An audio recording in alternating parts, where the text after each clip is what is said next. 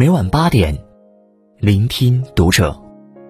大家好，我是主播小贤，欢迎收听读者。今天跟大家分享的文章来自作者二和。报复性离婚潮席卷全国，一场疫情戳穿两千万夫妻的伪幸福。关注读者新媒体，一起成为更好的读者。武汉的樱花开了，沉寂了两个月的万物也开始复苏。被按下暂停键的人们，心中的愿景犹如被开放的闸水，喷薄而出。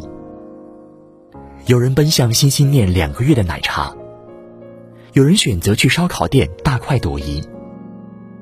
更让人意外的是，有一个不速之客——离婚。也悄然混进了报复性增长行业名单前几名。快速增长的势头和必须提前预约的火爆，出乎很多人意料。相对于急于走入婚姻殿堂的小情侣，离婚的夫妻显然更为迫切。上海某区的婚姻登记所的预约已经排到了四月中旬。深圳市婚姻登记处从三月二十三日到四月十六日。人数已经爆满。西安市婚姻登记处，从三月初复工开始，就天天处于爆满状态。我们的婚姻究竟是怎么了？有人说，疫情给婚姻透射下阴影；有人断言，婚姻被疫情诅咒了。疫情却摇摇头，这个锅，我不背。疫情都熬过去，婚姻却熬不住了。请问，你是陈炳吗？是的，你是小齐。还记得绍兴人民医院里全副武装医生夫妻的走廊一拥吗？走廊相遇时，两个人艰难的认出了彼此，只能用不到一秒钟的拥抱来慰藉分离的思念。这一幕。让无数人落泪。疫情对于相爱的夫妻来说，是让两个人更珍惜彼此的长河；可是对于有的夫妻来说，却是两个人都逃离不了的漩涡。之前还骗自己，两人交流少是因为太忙了。可在一起隔离的十五天，他和我说过的话，不超过十句。他宁可一手举着手机，一手端着酒杯，和朋友云喝酒，也不愿意转头和我说一句话。没有出轨，没有小三，可就是突然不想继续了。太多网友扎心的回答，更是印证了一项调查的可信：有四分之一的夫妻，每天谈话时间不超过十分钟。太多夫妻沟通模式。像极了安家中宫贝贝和丈夫，每天下班和妻子固定三句半：孩子闹不闹？拉臭臭了吗？妈血压高不高？完成了今天的说话任务，丈夫就心安理得的转身离开。看不到妻子想要沟通的欲望，不知道妻子在婆媳关系枯燥生活中的困顿，以至于妻子感叹两人没有沟通时。丈夫脸上的茫然和错愕，是那么刺眼。不是所有夫妻都这样吗？你也太矫情了吧！那个答应将全世界的温暖都给我的那个人，不过转眼间，连说句话都变成了赏赐。如果说，平时的繁忙还能掩盖了两个人的嫌隙，那么疫情期间。闲得二十四小时在一起的两个人，相处时间越来越多，话却越来越少。是疫情，扯掉了两个人之间的最后一块遮羞布，让我们再也找不到自欺欺人的借口。离婚这个念头，其实早在疫情开始前就已经渗入你的心里，而疫情，只不过帮你。更明晰的看懂那个人，提早帮你做了决定。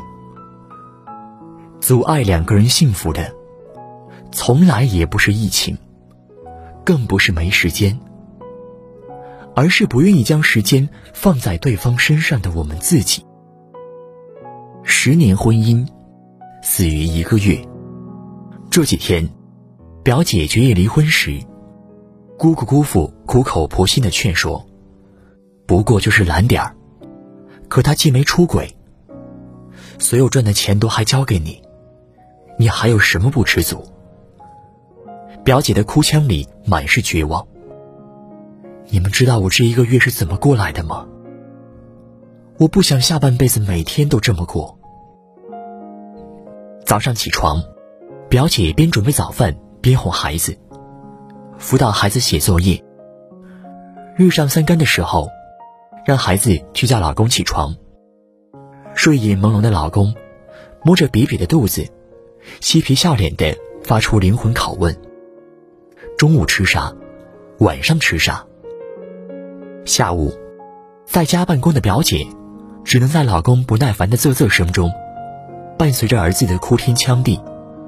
假装看不见老板的白眼，小心翼翼的开启视频会议。晚上，好不容易哄睡了孩子，表姐终于有空去处理山一样高的家务，而老公的眼睛照例长在手机上，连看都不会看表姐一眼。如果不是那场意外，也许表姐的婚姻还能继续。刷碗时突然停电。水凉的刺手，表姐鼓足勇气，对着老公打游戏的背影开口：“我月经期，怕凉，今天能你刷碗吗？”在电脑前坚如磐石的老公，连头都不舍得回一下，唯一的回应，就是游戏里一浪高过一浪的喊叫声。回头再看看水池里堆积如山的碗，突然想到这样的日子。也许还要持续一辈子。表姐突然就下定了决心，该结束了。有这样一组数据：中国女性就业率稳居世界第一，可中国男性做家务的时间却排名世界倒数第四。就连睿智女性的代表严歌苓也感叹：老公虽然温柔体贴，可是在做家务时。口头禅永远是“我帮你摘菜了”，我帮你。一个“帮”字，写进了另一方的意识形态。我已经忙成这样了，还肯做这些属于你的家务？看看我有多爱你。在很多丈夫看来，偶尔为之的家务，既是给妻子的爱，也是人情，却从不是本分。十年的婚姻，没败给大风大浪，就摧毁在了一个个带着油污的晚上。爱情，没死在绵长悠远的岁月，而葬在了一眼望不到头的家务里。无需惊涛骇浪，在家务这件小事上堆积的躲闪和不负责任，就足够毁掉一段婚姻。七年之痒。变两月之痒。姜思达采访过一名处理过四百多起离婚案的知名律师，他说过，婚姻已经从之前的七年之痒，变成了三年之痒，而疫情，可能已经开始将这组数据，压缩成了两个月之痒。这也就是说，我们告别一段婚姻的速度，和留给彼此的时间，已经短到触目惊心。琐事对于一些夫妻来说是逆反的考验，可对于有的夫妻来说，却是满是回忆的温暖。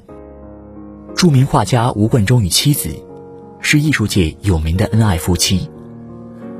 老伴患上老年痴呆之后，总担心煤气阀没有关上，像小孩一般一次次的开关煤气。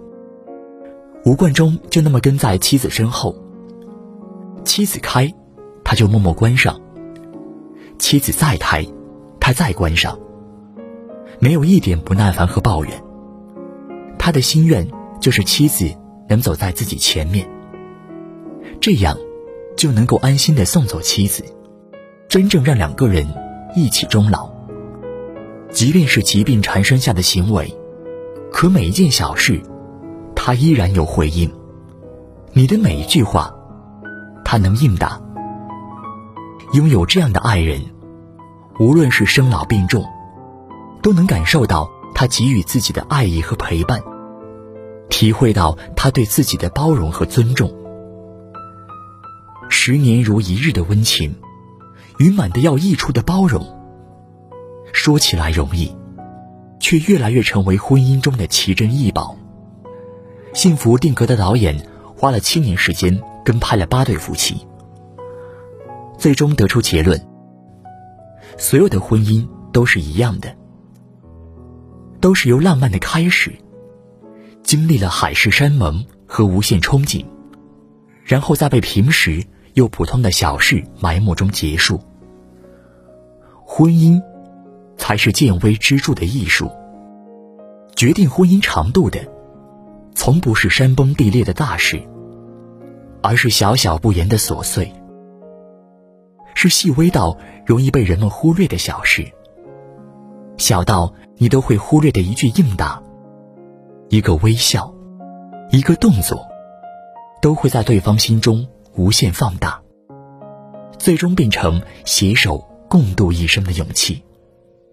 而你偷过的懒，躲过的闲，并没有消失不见，都匍匐在不远处，冷却着另一个人原本滚烫的心，消磨着他继续走下去的勇气。随手关掉你一扇婚姻幸福的小门。明明一开始都是旗鼓相当的幸福婚姻，就在这一扇扇小门的差距里。拉开了整个幸福人生。不能因为路不好走，就忘了为什么出发。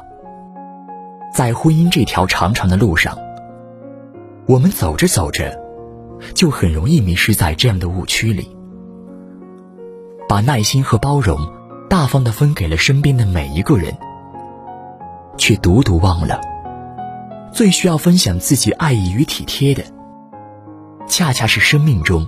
最重要的另一半，别忘了，我们的梦想是想让另一半幸福的初心。婚姻里的久处心安，都是源自于那些温暖细腻的小事。在轻松自在的交流中，告诉他你对他的尊重；在洗干净的碗里和美味的汤里，告诉你对他的爱意。在尊重和包容的氛围里，表白你想要和他长久在一起的决心。做好这些小事，甜蜜长久的婚姻也就真的离我们不远了。